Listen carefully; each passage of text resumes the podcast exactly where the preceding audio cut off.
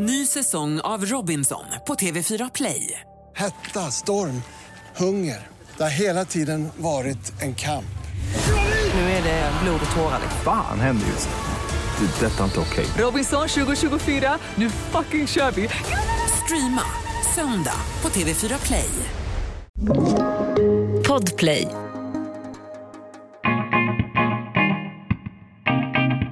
Fredrik Geniet Söderholm vill bort från mörkret till en mer ljus tillvaro, fri från droger och med sunda relationer och rutiner.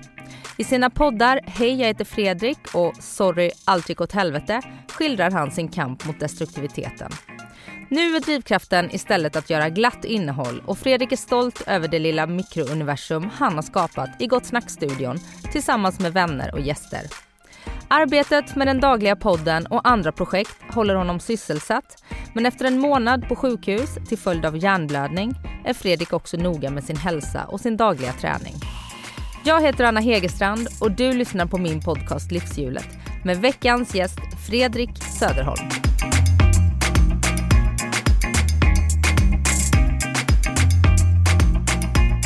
Vi kanske ska börja med att prata om din skitdag då. Ja, det kan vi verkligen göra. Det kan ju faktiskt hjälpa. Jag har varit på ett riktigt jävla skithumör hela dagen faktiskt. Varför då?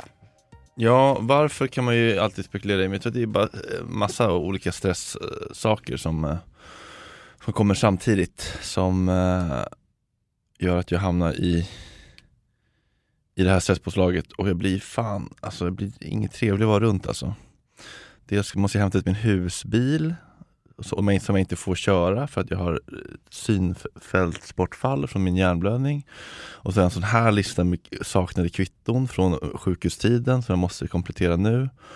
Och så har jag ett dagligt morgonradioprogram och så har jag en podcast med Kalle Schulman och så har jag en klockpodd som jag ska försöka vara med på. Och så eh, jag har tappat bort mitt lägg så jag är lite handikappad och kan inte liksom, hämta ut post. och bara minns, minst, och så kommer tennisen idag som är första gången som jag är på tennisen efter eh, varit, eh, mitt långa frånfälle och då kommer jag, då är träningen slut för då har vi ju börjat sända Gott Snack 10, 9 till 10 istället för 8 till istället för 7 till 8. Så jag är en, en timme sent till tennisen och har precis missat den. Och sen så bara, du vet, kom, kommer dagisbarn på, på, på, på tunnelbanan och jag vill bara liksom önska att jag hade en bomb på tunnelbanan så jag bara kunde spränga hela tunnelbanan. Gå förbi Rysslands ambassad, önska att jag hade en till bomb och bara kunde kasta in en granat på Rysslands ambassad. Eh, och så är jag tidig hit och sen så går jag till någon indie här och käkar och så tycker jag att den är dålig, det är för snålt. Tre kycklingbitar bara och, så, och, och soppan är svag och äcklig och så är det för lite sås. Och de försöker kräma ur mina pengar, de, de snåla jävla krögarna. Och så går jag och lägger mig och ska försöka meditera på en liksom, klipphäll här borta och så, mässar en person som har liksom, skämt ut mig två gånger på scen och senast på min liksom, standupklubb och frågar När är det gott skratt igen? Och jag, bara, jag är så nära på att bara mässa Är du helt dum i huvudet? Fattar du inte att du har bränt dina broar för evigt din dumma jävel? Och så bara känner jag Nu måste jag reglera mitt nervsystem innan jag svarar på det här smset för annars kommer jag bränna den här bron. Du kan ändå göra det. Ja, det gjorde jag, men det var fan nära. Men det är inte varje gång, ska sägas.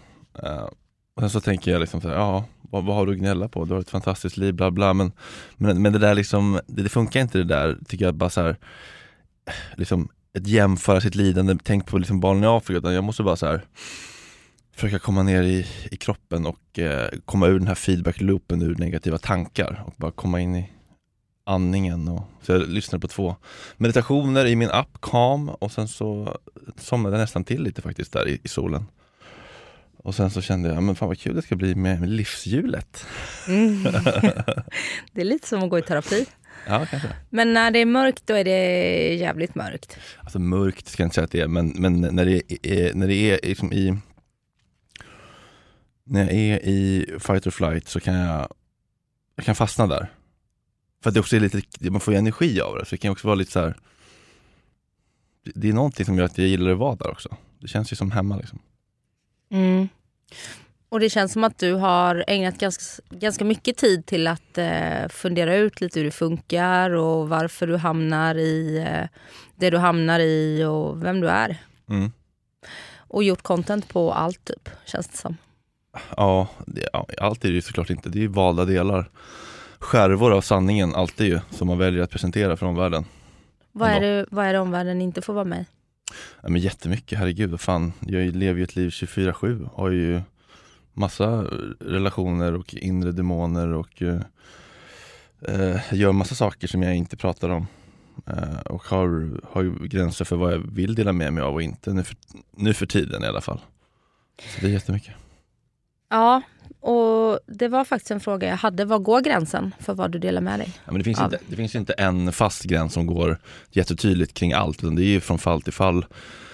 I olika situationer, i olika relationer, man får vä- avväga, är det värt att eh, dissa den här personen eh, lite grann i min podd? Vad har vi för relation idag? Ja ah, okej, den är kanske inte är så betydelsefull för mig. Ja i det här fallet kanske det är värt det. Och sen så nästa vecka så har man en annan person som är i en liknande situation, så kanske man gör ett annat avvägande. Så det finns inte en statisk gräns, tycker jag. Nej. Vad skulle du säga att du är i livet just nu? Eh, jag vet faktiskt inte vad jag är i livet. Eh, det är väl någon slags, det känns ju som någon slags, inte, inte breaking point, men ändå någon slags skifte i hur jag, hur jag ser på mig själv och hur jag förhåller mig till mig, till mig själv lite grann. Men eh, det, är så, det är så stor och bred fråga, jag vet inte. Det känns kul liksom. Det känns väldigt kul att leva. Och jag känner mig tacksam i grunden. Även om, om sådana här dagar kan jag vilja spränga allt ibland. Men, men i grunden så känner jag mig väldigt tacksam och eh, glad för det jag har. För jag har mycket som är fint. Vad är det du är tacksam över? Jag är tacksam för att jag tillsammans med eh, människor jag tycker om har lyckats skapa en, eh, ett litet universum, ett litet sammanhang, ett litet kryp in i en gammal tobaksbutik på Ringvägen där vi gör massa roliga saker och eh, inte tar livet på så jävla stort allvar och ändå lyckas få få ihop till hyran eh, av det. Inte så mycket mer eh, kanske, men, men ändå så, så pass. Det, det är jag stolt över, att jag har liksom skapat ett sammanhang som, som folk trivs i och som folk vill vara en del av och där jag kan ibland vara borta och folk fortsätter och skeppet flyter utan mig och roliga, intressanta gäster vill komma dit och dela med sig och komma tillbaka. Och, eller vara sidekick. Liksom, Malou von Sivers var sidekick i fredags när Magnus Uggla var gäst. Så här. Och eh, ibland så är liksom folk eh, vikarie programledare åt mig. När jag låg på sjukhus så var det liksom Patrik Arve, Kalle Schulman. Eh, massa roliga personer som gästprogramledare. Mm. Så det är kul tycker jag att ha skapat ett, liksom, ett litet eget universum där folk tycker det är kul att vara. Och privat, utanför jobbet, vad är du glad och tacksam för? Ehm, min bror är jag väldigt tacksam för. Max? Mm. Och eh, min ändå relativt goda hälsa efter allt som jag ändå varit med om, måste jag ändå säga. Kroppen är ändå, jag har ändå otroligt eh, peppar peppar, eh, vad ska man säga, resilient, eh, motståndskraftig kropp. Mm. Som, För det var i februari som du drabbades av en hjärnblödning. mm. Kan du berätta om den händelsen? Ja, lite grann kan jag väl göra det. Eh, inte jätteroligt, men åkte in till akuten, hade massa symptom, skickades hem för att jag hade covid, fick en hjärnblödning, ringde ambulansen, åkte in och så visade det sig att jag hade haft en, en hjärnblödning och en hjärtklaffsinfektion, eller hade en hjärtklaffsinfektion, så det var liksom de bakterierna som hade åkt upp i skallen och orsakat en blödning.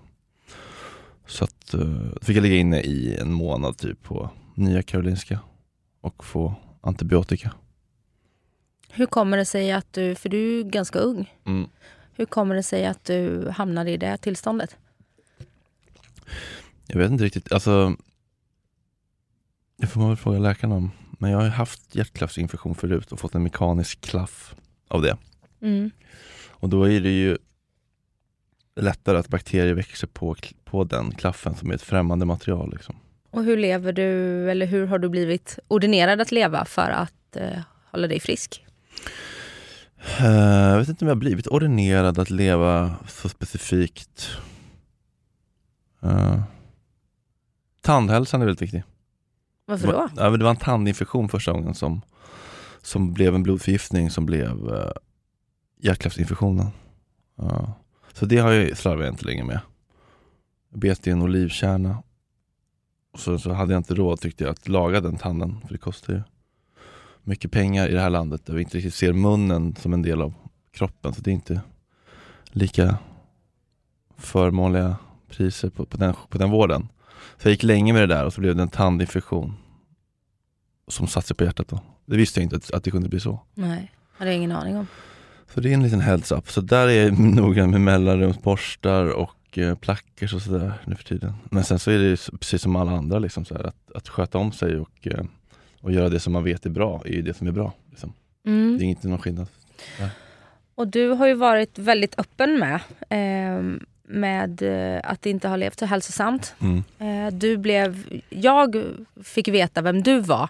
Jag visste att du var med i Tankesmedjan i P3 men sen så lyssnade jag på Hej jag heter Fredrik. Som blev väldigt hyllad. Eh, för den är väldigt naken och öppen och du, eh, ja men det är inga filter där liksom. Utan du hade med dig en, eh, en mikrofon vart du än gick och tryckte på räck. Oavsett var du befann dig i, vilket skick du befann dig i. Eh, och hur stor, är, hur stor skillnad är det på livet du lever idag och då? För det är faktiskt bara tre år sedan. Mm. Ja, vad var jag då? Och vi kanske ska säga det till, om det är någon lyssnare som inte känner till eh, vad Hej jag heter Fredrik handlar om. Det handlar ju om att du dokumenterade din resa, eller din kamp för att bli drogfri. Mm. På uppdrag av din eh, chef på Sveriges Radio va? Ja, alltså jag ville ju det själv, men så var det de som var en, en pigg eh, kvinna på, på Sveriges Radio, Ulla, som bara Ska vi inte vi testar en podd av det här? Jag bara, ja det kan vi väl göra, vi får väl se om det blir något bra. Men visst, ge mig en inspelningsapparatur så kan vi testa. Um, alltså den stora skillnaden är väl egentligen, alltså, att då var jag så förvirrad, jag fattade liksom ingenting av varför, vad allt berodde på liksom. Jag, jag var bara liksom arg och rädd och förvirrad och allt var bara kaos. Så jag var ju mycket mer förvirrad och liksom rädd i den förvirringen tror jag. Än vad jag är nu. Uh, och sen så hade jag ju, ja, jag jobbade på, jobbade på tv och, och radio och hade, hade ett annat umgänge och hade en nära relation med min mamma då. Och uh, ja, det är mycket som är annorlunda. Nu idag är jag entreprenör och jag vet inte vad som är så mycket annorlunda egentligen. Alltså, fått lite, lite andra perspektiv på saker typ. Det är väl den stora skillnaden. Mm. För i, i den podden, Mm. Hej jag heter Fredrik, där är din mamma med. Mm. Och är väldigt, eh, ja men man som lyssnare upplever att ni har en nära relation och Mm. att hon är väldigt eh, förstående, inte dömande. Eh, Medberoende till varandra båda två tror jag kan säga. mm, ja, men ni pratar liksom om att hon gömmer eh, sitt vin i garderoben. Mm. Eh, och att, mm, jag lyssnade faktiskt på vägen hit på ett avsnitt där du lovar att du aldrig ska ljuga om att ha tagit ett återfall. Mm. Och hon ska aldrig gömma vin i garderoben. Så här, för du bara, det är inte värdigt mamma, du är 58 år och gömmer Mm. vin i garderoben. Ja, drick Och så- om du vill. Ja exakt, så skrattar ni åt det. Mm. Och sen så i den här podden som gjorde dig kanske jättekänd, som du gör med Ola Rapace, som blev jättestor. Där är det ju lite annorlunda med din mamma. Ja, alltså det är ju inte, det är inte så att allt det som var bra är, är, är borta eller förljuget eller osant eller falskt eller liksom inte har funnits. Det var bara det, det var inte så intressant att fokusera på det igen tyckte jag. Utan jag ville fokusera på det som var outforskat. Så jag fick ju gräva i det som jag inte hade tittat på förut. Och då kom det ju upp massa mindre vackra och eh, liksom funktionella eh, saker. Så att då blev det ju en, en, en, lite, andra, lite andra perspektiv och lite andra vinklar på, på vår relation och uppväxten och så. För att det skulle bli intressant både för mig och lyssnarna. Tänker jag. Mm. Och den podden heter ju Sorry allt gick åt helvete. Mm. Och jag vet att ni har skrivit på för en säsong två. Mm. Eh, som vi ska prata mer om sen. Eh, men då finns det två sekvenser som berör mig lite extra. Eh, dels när Ola pratar med dig efter att ni har varit hos din pappa. Och han säger så här, det som, det som berörde mig mest det var liksom att din pappa ställde inte dig en enda fråga. Mm. Och sen så är det också när du konfronterar din mamma om, slog du mig när jag var, eller mig och Max, när vi var små. Ehm, och det är ju otroligt starkt. Ehm, vad har den här podden betytt för dig privat, inte bara karriärsmässigt? Svårt att säga hur mycket som är podden och hur mycket som är faktiskt det egentliga arbetet vid sidan om i terapi och med självstudier och jobbet med sig själv. Men det har ju, för jag vet att Alex Schulman sa i sin podd om, om den här konfrontationen, så här, han kommer aldrig få det svar han vill, han kommer aldrig få den validering han vill av sin mamma där. Eh, det där samtalet hade lika gärna inte kunnat ägt rum.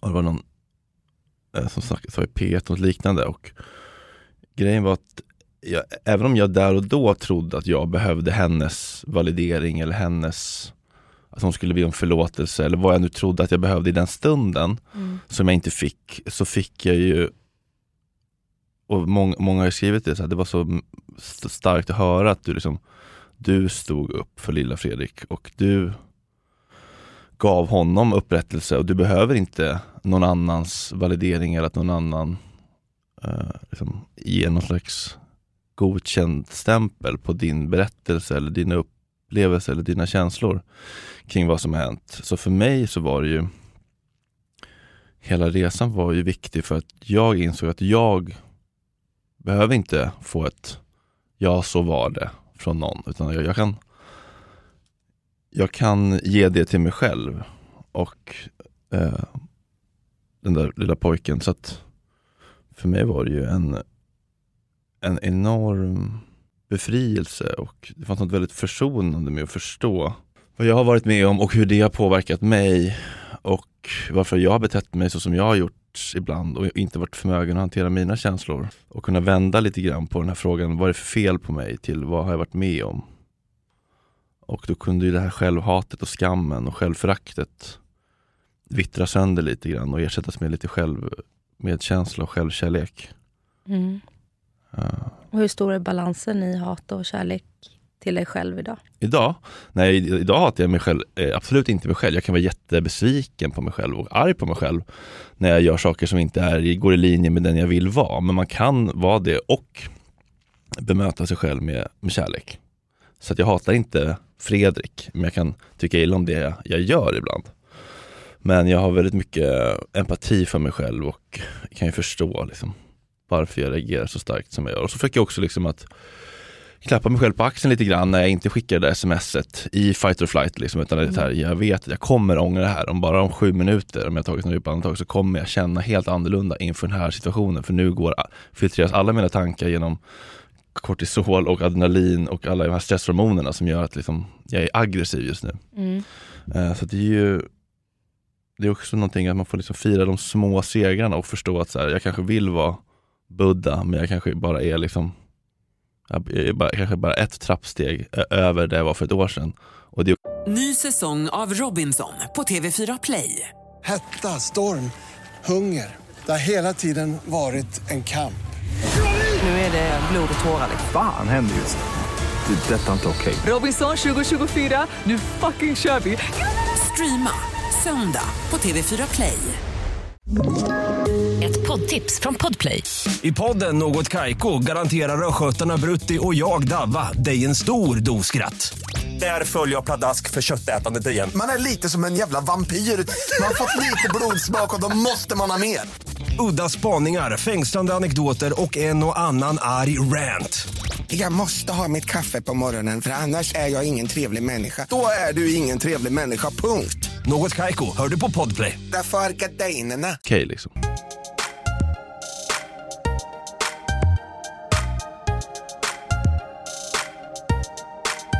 Går du regelbundet i terapi fortfarande? Nej, nu gör jag inte det. Det var lite, lite som att jag kände så här, men nu har jag fattat grejen, nu har jag fått verktygen. Jag vet hur jag ska göra, nu måste jag bara också vilja göra det. Och jag vet inte riktigt vad jag ska gå i terapi för eh, just nu. Om jag har liksom sunda relationer, vänner, rutiner. Eh, så nej, just nu gör jag inte det. Mm. Och du, de bitarna upplever du är på plats just nu? Eh, sunda relationer, Ja, det är ju alltid en definitionsfråga, men hyfsat. Jag försöker liksom, jag har försökt backa ur lite, lite osunda relationer. Inkluderar du den relationen med din mamma då? Ja, mamma, Ola, en vän. Ehm, det finns flera stycken. Eh, rutiner, ja. Ganska bra att träna, men jag har också, jag har också festat jättemycket senaste tiden, som, vilket inte har varit så bra för rutiner och eh, mående egentligen. Långsiktigt, Mm. om det är kul i stunden. Ehm, så just nu, äh, just nu har det varit eh, sådär, ska jag säga. Senaste tiden. Mm. Går du fortfarande på C-möten? Nej. Nej, jag går inte på något eh, tolvstegsmöte längre. Nej. Ehm, och du har ju varit öppen med ditt kokainmissbruk. Vad, är Mm. du, vad har du för relation till det idag? Kokainet? Ja, nej men det är ju, det är ju en eh,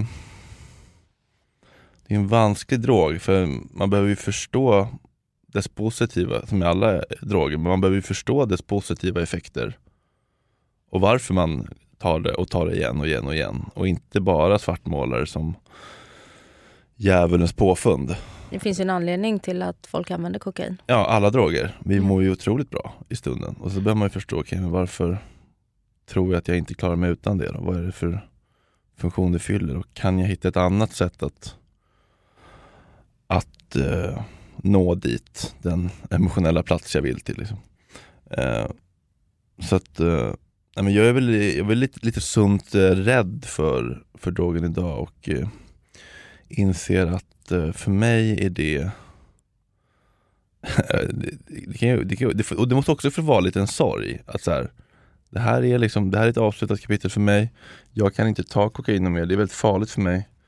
Men det betyder inte att jag måste liksom titta tillbaka på allt, allt som varit som skit, som, som när man har en relation som tar slut.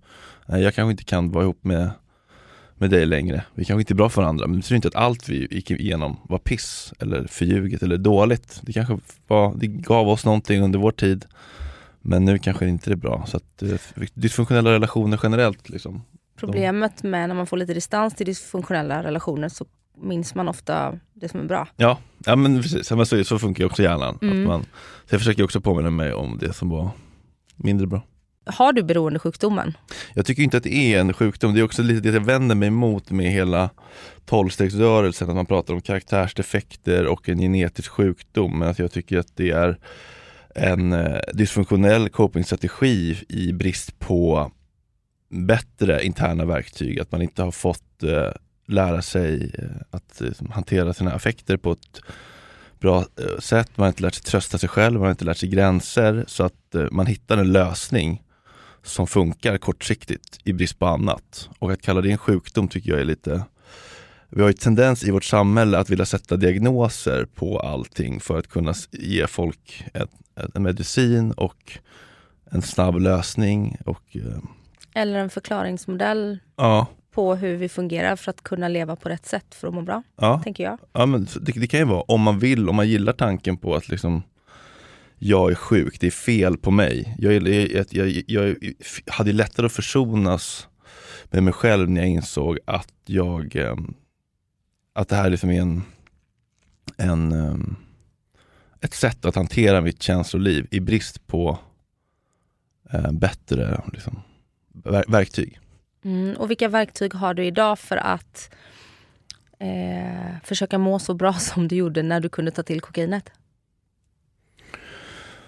Ja, men alltså, dels, dels the basic shit som så här, att, att träna, sova och eh, liksom, eh, sköta kroppen så men, men mycket handlar ju för mig om att så här, att, att den här affektfobin, att, att låta känslor få finnas och vara och inte förtrycka och springa från dem. Eh, och inse att när man är i dem så går de över ganska fort och när man springer ifrån dem så sätter de käppar i hjulet för en på sikt.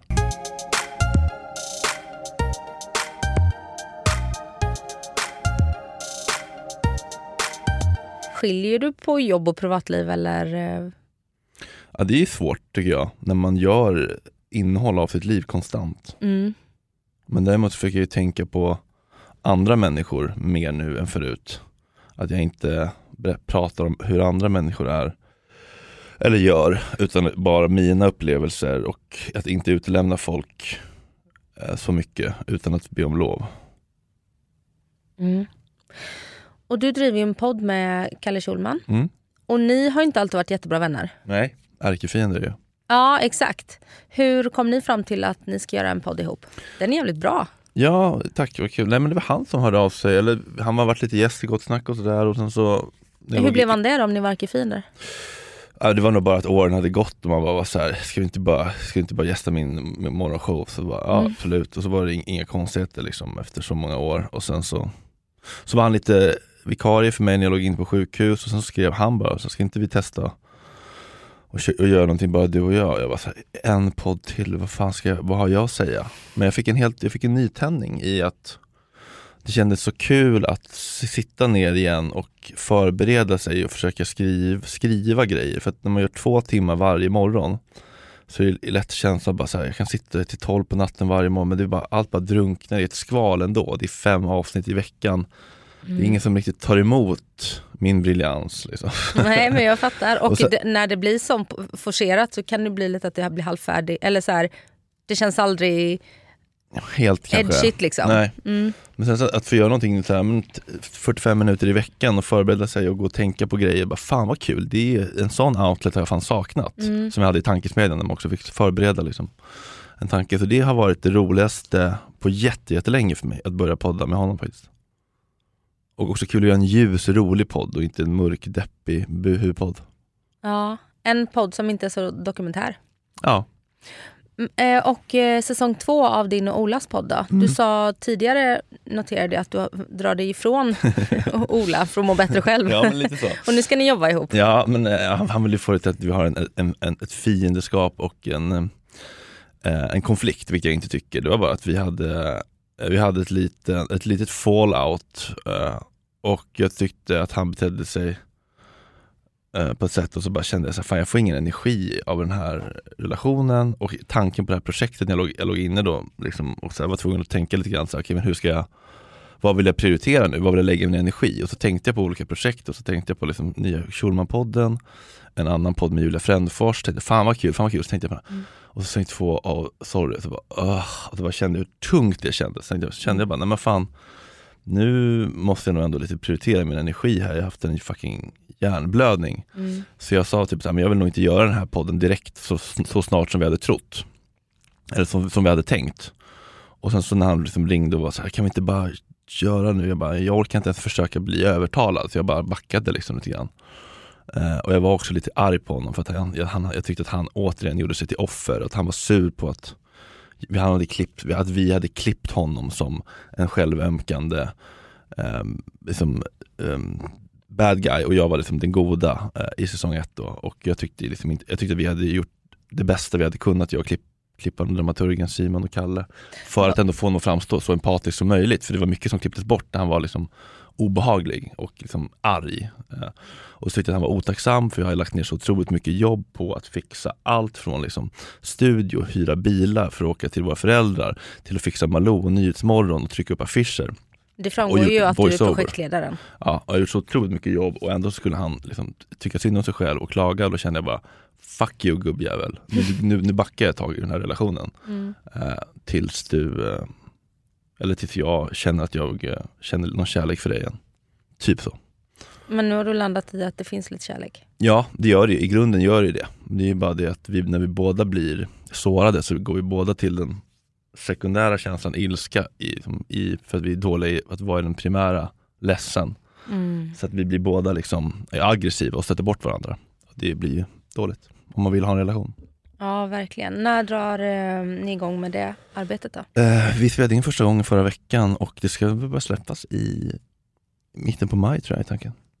Men det kommer bli en annan produkt eftersom förra gången så spelade vi in ett helt år nästan och kunde klippa ihop det Mm. bästa. Och nu ska vi släppa liksom kontinuerligt så det kommer ju bli en annan typ av produkt eller berättelse. Mm.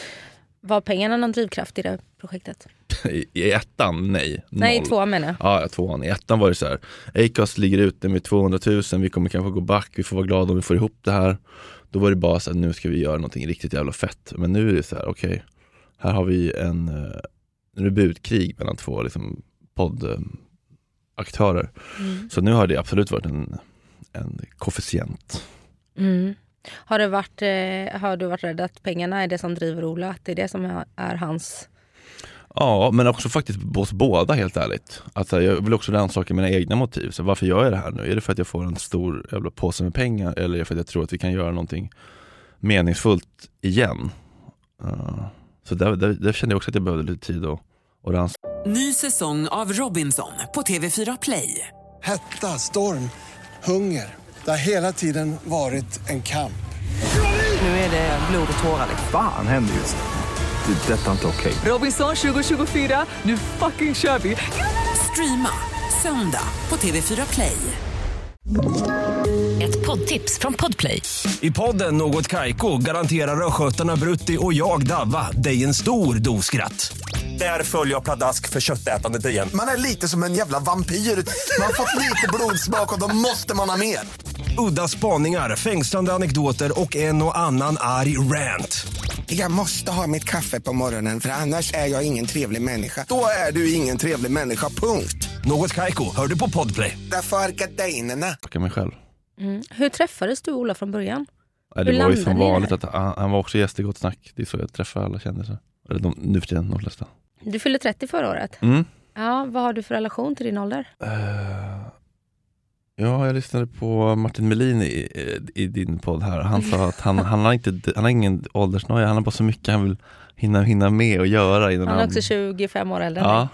Jag känner nog också så att eh, jag inte heller, jag har ingen åldersnoja så att jag är rädd för att bli gammal och jag känner att jag har så jävla mycket jag vill uträtta och jag får lite så här damp när jag typ fick göra en festival och så bara Ja nu, bör, nu är det mars månad, de här um, tillstånden tar ju tid, jag, jag rekommenderar att du kör nästa år istället. Jag bara, vadå nästa år? Vadå nästa år? Är det nu? vet? Så att jag är väl bara lite sådär också, så lite Martin Melin um, Otålig. otålig och liksom pepp på att göra saker eh, och hinna, hinna med, göra mycket kul saker. Liksom. Mm. Hur ser en, eh, en vanlig dag i ditt liv ut? Ja, men det är det som är ändå så jävla fint med mitt liv, att jag sitter ju inte åtta timmar och mår piss på ett jobb och måste trycka in allt det roliga på min fritid, utan jag gör ju roliga saker varje dag. Jag går ner till min studio där mina kompisar har kokat kaffe och testat ljudet och så sänder vi morgonradio. Jag får träffa roliga kändisar. Idag var jag liksom lite sur i morse när jag vaknade så såg på schemat, ah, vem är det här för tråkig skådis som jag inte har någon koll på? Så är det en helt underbar kvinna som är he- helt fantastisk. Och liksom, det här händer ganska ofta att jag liksom är lite, så här, lite sur på en bokning jag tror kommer vara tråkig. Och så är det bara en helt fantastisk, karismatisk Sa- Sara Sommerfield, en skådis var det i morse. Ja, Helt men hon är helt underbar. Ja, helt magisk, men jag var bara såhär, ja, du är inte så känd, du vet, så här, jag var på så dåligt humör. Så bara, helt magisk person du vet. Ja. Som bara sitter och håller låda i 90 minuter och bara berättar om sitt liv, hur hon gjort sin Eat, Pray, Love-resa och, och bara känner såhär, fy fan vilket jävla, vilket privilegium att få börja dagen så här. Och sen ska jag åka och spela tennis och sen ska jag åka och träffa dig och du vet så. Mm. Eh, och sen så ska vi planera ja, men nästa standup-klubb och bara så här gott skratt om en månad. Och, ehm, jag ska träffa en producent på SVT imorgon med Kalle och vi ska försöka göra en dokumentär om psykedeliska droger i terapeutiskt syfte. Och du vet, så här, ja, men varje dag har jag liksom något, eh, min, åtminstone har jag liksom Mm. eh, gott snack och eh, ett gympass som gör, som gör mig att jag mår bra, typ. Eh, men ofta mm, något mycket mer än så. Så att Ja. varje dag är liksom, jag brukar verkligen vakna varje dag och känna, fan vad kul det ska bli. Så i morse när jag, när jag inte ens lyckades vända på det kände jag, fan nu är det något fel. Men då, då tror jag att det är för mycket olika stress från olika håll samtidigt. Ja, jag förstår. Mitt nervsystem bara, Ja, stress är ju inte bra. nej det är ju en, det är ett, ett jävla det är jävla bra, en jävla bra grej att ha i korta stunder för att hantera, liksom, mobilisera energi men långvarigt blir det inte bra. Nej, det är sant. Men är du duktig på att planera in återhämtning för dig själv och så? Typ träningen, tennisen. Ja, alltså, ja men träningen är ändå så här, typ känner jag varje dag att jag måste få någon träning gjord annars så tycker jag att det är Annars så är det liksom, är jag inte riktigt nöjd med mig själv. Eh, och då kan jag också lyssna på poddar och liksom jag, menar, jag lyssnade på Martin Melin, intervjun igår på ett gympass liksom. det, det, Då kan jag ju både jobba och återhämta mig. Men jag vet inte, jag kanske skulle kunna bli bättre på att planera in återhämtning eh, också, men jag unnar mig också bara däcka på soffan och ta en tupplur när jag är trött. Liksom. Mm. Men då kommer direkt mina två katter och lägger sig. Mm. Däckar direkt. Du är kattmänniska. Jag är djurmänniska generellt. Jag snackade med Kalle om det. Jag tror att traumatiserade barn blir djurmänniskor för djurvärlden sviker dem aldrig som vuxenvärlden. Um, Men katter är lite lynniga, hundar är ju mer pålitliga. jag vet, de är mer så, jag är tyvärr lite allergisk mot hundar. Annars Mm. hade jag nog haft hund också tror jag. Men jag älskar ju också den här bekräftelsen i när man väl får kattens kärlek. Så känns, känner man sig så utvald. Mm. Det känns så på riktigt. Ja, nej, men så är det ju. Hunden springer runt och gläfsar till alla vissa raser i alla Exakt. fall. Men när Bruce kommer och lägger sig här på mig Mm. och liksom inte bryr sig om min gäst, då är det så här. Men han har ju valt mig. Ja. Man brukar prata om hunden som en trogen vän, men den är en rätt otrogen vän. Ja, För den kan... den är trogen människan. Exakt, Punkt. men katten är ju mer trogen när den väl har bestämt sig. Ja. Eh, och du pratar också om, att, eh, om dina relationer och den här podden som du gjorde med Ola då. Mm. Eh, Den eh, handlar ju om att försöka förstå eh, varför ni har svårt att få till relationer liksom, Mm. i era relationer. Eh, lever du själv nu? Jag lever själv, jag dejtar en kille och jag försöker verkligen vara så jävla vaksam på mig själv hela tiden. För jag märker ju att insikt och medvetenhet, det är ju bara en sak. Och sen så måste man ju gå emot alla sina invanda strategier och impulser och försvarsmekanismer var, hela tiden. Och det är, det är svårt. Det är ju ont. Alltså det är fysiskt ont. När jag, jag kan bli så här en riktigt jävla oklädsam grej som jag märker att jag har, eller jag har ju många sådana, men just när när det blir nära, blir lite förtjust i någon, så blir jag inte, eh, jag blir inte, eh, för kärlek är ju då att man, vet, man, man ger till dem man älskar, man älskar, eller man ger inte till dem man älskar, man älskar ju dem man faktiskt ger till. Mm. Men att jag kan bli så här kärleks, ehm, revisor. Så nu har jag hört av mig två gånger och Fy fan vad charmigt. Nej, men det är för fruktansvärt jävla liksom, eh, ego Men det är väl också för ego. att man är rädd att ge för mycket. Ja, och för att att bli sårad. Det är ett sätt att skydda sig från smärtan. Jag Ja. fattar det och då kan jag känna empati med liksom, ja lilla Fredrik och bla bla. Men, men, men, men i stunden så blir det bara så här, "Mm, nu har jag skrivit jag saknar dig två gånger på rad. Nej, nu får han faktiskt skriva nästa gång. Och så bara Mm. tvinga mig själv bara, nej, känner du så, skriv så. Mm. Det är ingen jävla balansräkning i debit och kredit. Måste gå emot de där impulserna fast jag känner mig liksom, vet, jag kan känna att jag liksom går tillbaka till min förövare när jag liksom gör mig sårbar. Som, som att så här, jag, jag har blivit, som, jag kan liksom inbilla mig att jag, liksom, jag har blivit sårad. Eller liksom, jag blir triggad snarare, jag blir inte sårad men jag blir triggad av saker. Och så, och så måste jag verkligen påminna mig själv om att han har inte gjort någonting fel. Det här triggar min, mitt bagage. Jag känner mig övergiven och avvisad för att vi inte har setts på tre dagar. Men det, han har inte gjort någonting fel så du får inte rikta den här ilskan mot honom. Du måste härbärgera den själv och inte ens göra en grej av det. Exakt. Att inte ens ta upp det bara så här, nu känner jag mig triggad för man blir man också helt jävla outhärdlig att leva med. Då- Då börjar folk gå på äggskal om det så här, mm. Fredrik blir ju triggad så fort man du vet, inte svarar på två timmar. Det, det, det vill man inte heller vara. Nej, och man vill inte känna att man skadar sig själv när man visar kärlek till en annan person. Men ehm, eh, är det seriöst eller dejtar ni eh, seriöst? Ja, för mig känns det så i alla fall. Eh, jag vet inte, vi har inte pratat så mycket om, vilket också är en grej som jag måste öva på, att våga prata om så här, vad vill jag här, vad, vad, vad, vad, har vi för relation? Vad vill du? Vad vill jag? Våga ställa krav och sätta gränser? Ja, krav, men åtminstone uttrycka behov är ju Ja. läskigt och bara säga så här, hej du, nu börjar jag känna att eh, jag tycker om dig, vad ser du, vart, vart vill du med det här? Och våga prata om det, för det är också ett sätt att undvika risken att bli avvisad, inte prata om det. För så länge man inte pratar om det så slipper man Exakt. risken att få ett nej. Mm. Så det där är också någonting som jag tänker på och måste aktivt jobba på, att våga prata, uttrycka känslor och behov. Det är också attraktivt med någon som Vet vad den vill, typ, eller så åtminstone vet, alltså, har en, en Jag som, riktning. jag som har självkärlek nog att så här, Ja. vet du, jag känner så här för dig. Jag vill, ehm, jag vill att vi bara träffar varandra. Mm. Och för mig så skulle det passa att ses så här många gånger. Det är ju självsäkerhet och Mm. Ja. det är ju supersexigt. Ja, eller hur, det är det. Ja. Men sen så vet jag också att din rädsla inför att eh, vara dig själv och komma ut som, som bög är också lite... Du berättar om när du var i San Francisco och testade kokain första gången. Och för att våga liksom vara dig själv helt enkelt. Ehm, när kom du ut? Ja, det är också en definitionsfråga för att Det finns ju inte ett datum där jag gick ut med en newsdesk pressmeddelande. Alltså du gjorde inte så? Nej, utan det var nog lite Soffan hos Det var Malou? nog lite, ja, precis, det var lite pö om pö, liksom något kompisgäng först och sen mamma. Men det var ju sent oavsett i alla sammanhang kan man ju Mm. tycka då. Jag minns också att jag gjorde liksom en grej av att inte göra en grej av det. Att Jag var, liksom, jag var arg på världen för att jag skulle behöva komma ut. Du behöver ju inte komma ut, du som är straight. Nej. Så jag gjorde också en grej av att så här, ja, men om ingen frågar så tänk don't ask, don't tell. Liksom. Jag tänker fan inte basunera ut, varför ska jag göra det? Vad spelar det för roll? Mm. Men det var också bara en försvarsmekanism såklart. Men, eh, men jag kanske var eh, 19-20 och sådär. Mm. Så det var ju, det var ju liksom många år lite grann som jag känner gick förlorade för att jag inte vågade vara mig själv. Det är ju sorgligt. Försökte du, inom citationstecken, vara straight? Dejtade du tjejer och var ihop med Nej, tjejer? det var inte på den liksom, nivån som jag liksom vet Kristoffer Garplind, min före kollega som liksom hade en var liksom en riktig fittslickarkung i Linköping när jag var ung. Men så långt gick det aldrig för mig. Men eh, Fast var, inte att jag dejtade, det var någon gång jag försökte, jag kommer ihåg, jag, jo, jag hånglade med någon tjej någon gång på någon fest sådär.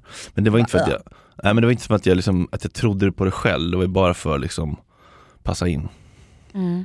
Och vilka egenskaper letar du efter hos en... eh, Eller vilka egenskaper har han som du träffar nu? Som du, som du uppskattar? Ljus energi. Mm.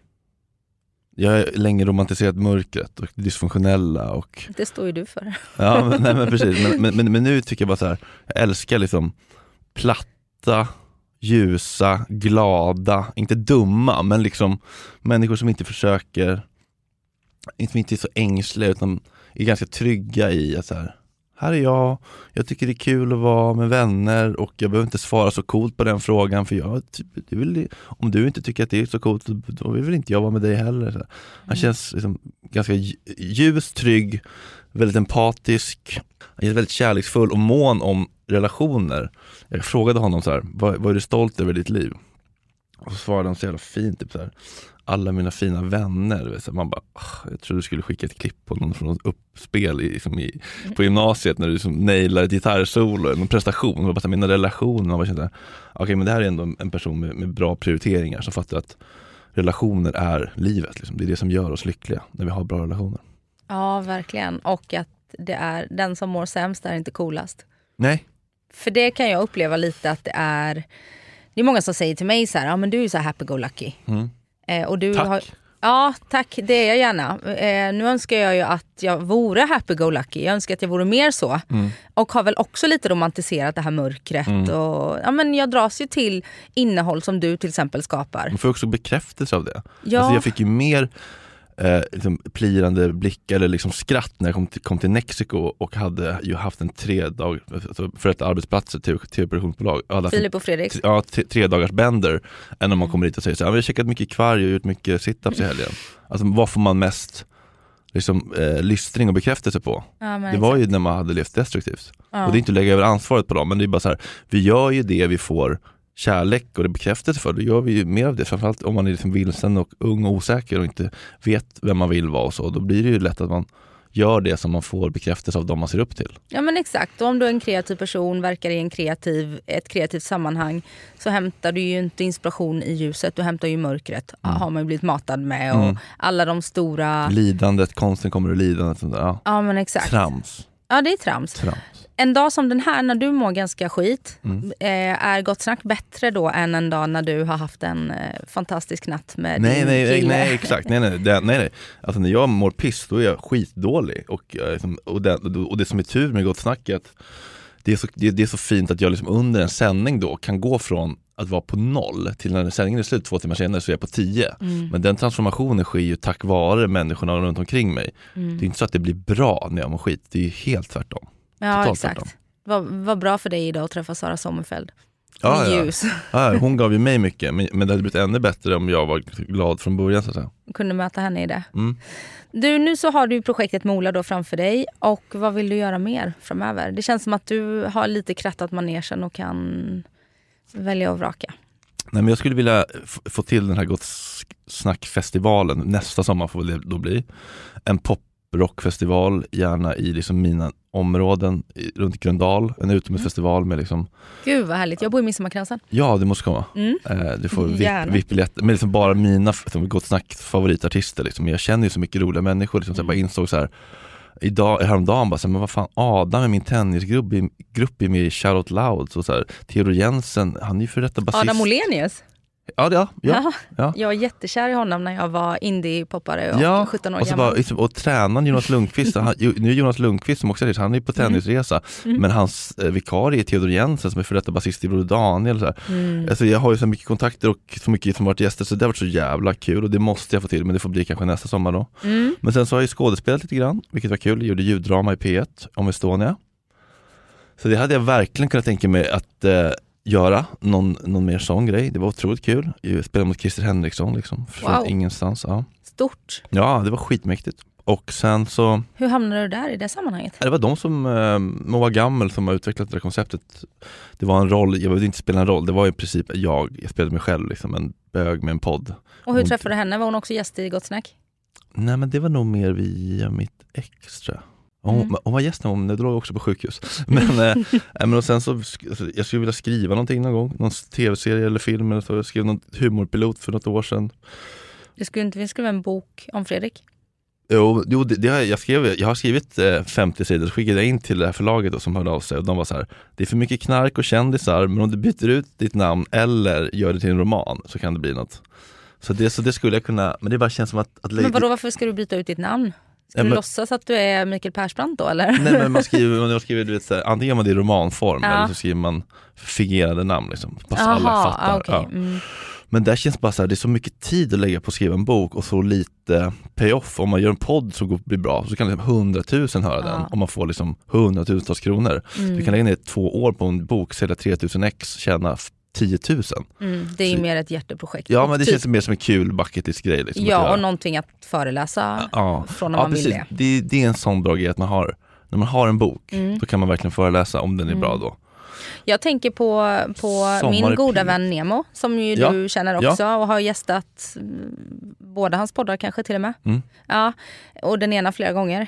Mm. Och även din bror. Mm. Eh, han har ju skrivit eh, en bok eh, som han föreläser från nu och nu är han, skriver han uppföljaren och han fick ju göra sin podd för att han skrev Ja. boken lite Det ska så. mer vara en dörröppnare. Ja, Mm. men du behöver ingen dörröppnare nu. Nej, men går jag skulle vilja göra sommar i P1, så Bibi borde ringa tycker jag. Men ingen brådska med det heller. shout-out här nu. Ja. Livepodd är jävligt roligt. Det är svinkul. Men det är ju lite det du gör varje dag. Ja, lite grann. Men inför publik, vi har ju hyrt Stora Teatern i Göteborg 21 maj nu. Ja. Det är lite bold, det är så här 430 platser typ. Ja.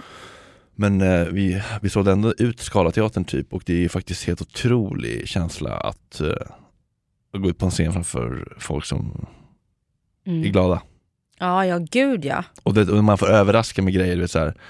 Krunegård kommer upp på slutet, helt som ett surprise. Mm. Man får bara bli, bli helt så här, ställer sig upp och blir i extas. ja. Så kul att kunna, kunna liksom bjuda på den. Vi har en liknande nugget i Göteborg, en sån hemlig artist. Mm.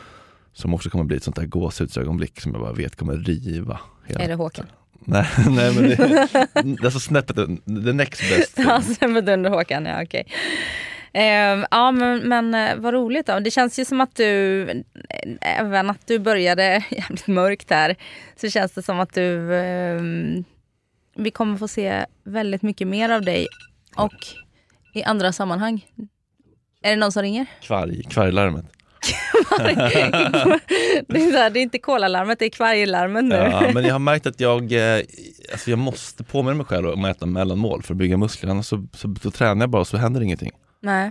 Är det målet med träningen? Nej, det är inte det primära målet. Men det är att b- både ha en kropp som mår bra och funkar bra. Mm. Men också eh, att se bra ut mår jag ju bra av. Men också alltså den, eh, det är den psykiska biten som är den stora grejen. Mm. Det är det. Ja, jag kan relatera 100%. Du, om jag har en livepodd kan du lova att komma och gästa då? Mm, absolut. Vad ska du köra någonstans? Ehm, ja, men det är inte bestämt än, det är Nej. inte ens planerat. Nej. Men idén föddes nu. Ja, kul. Ja. Ja. Så ska jag hitta en gäst som, eh, som är eh, kontrast till dig. och så- Kompletterar. Ja, En mörk kvinna. en mörk kvinna. Det finns gott om dem nu. du Fredrik, tusen tack för att du kom och gästade mig. Jag är så glad för det. Men jättekul att vara här. Ja. Och lycka till med allt. Tack detsamma.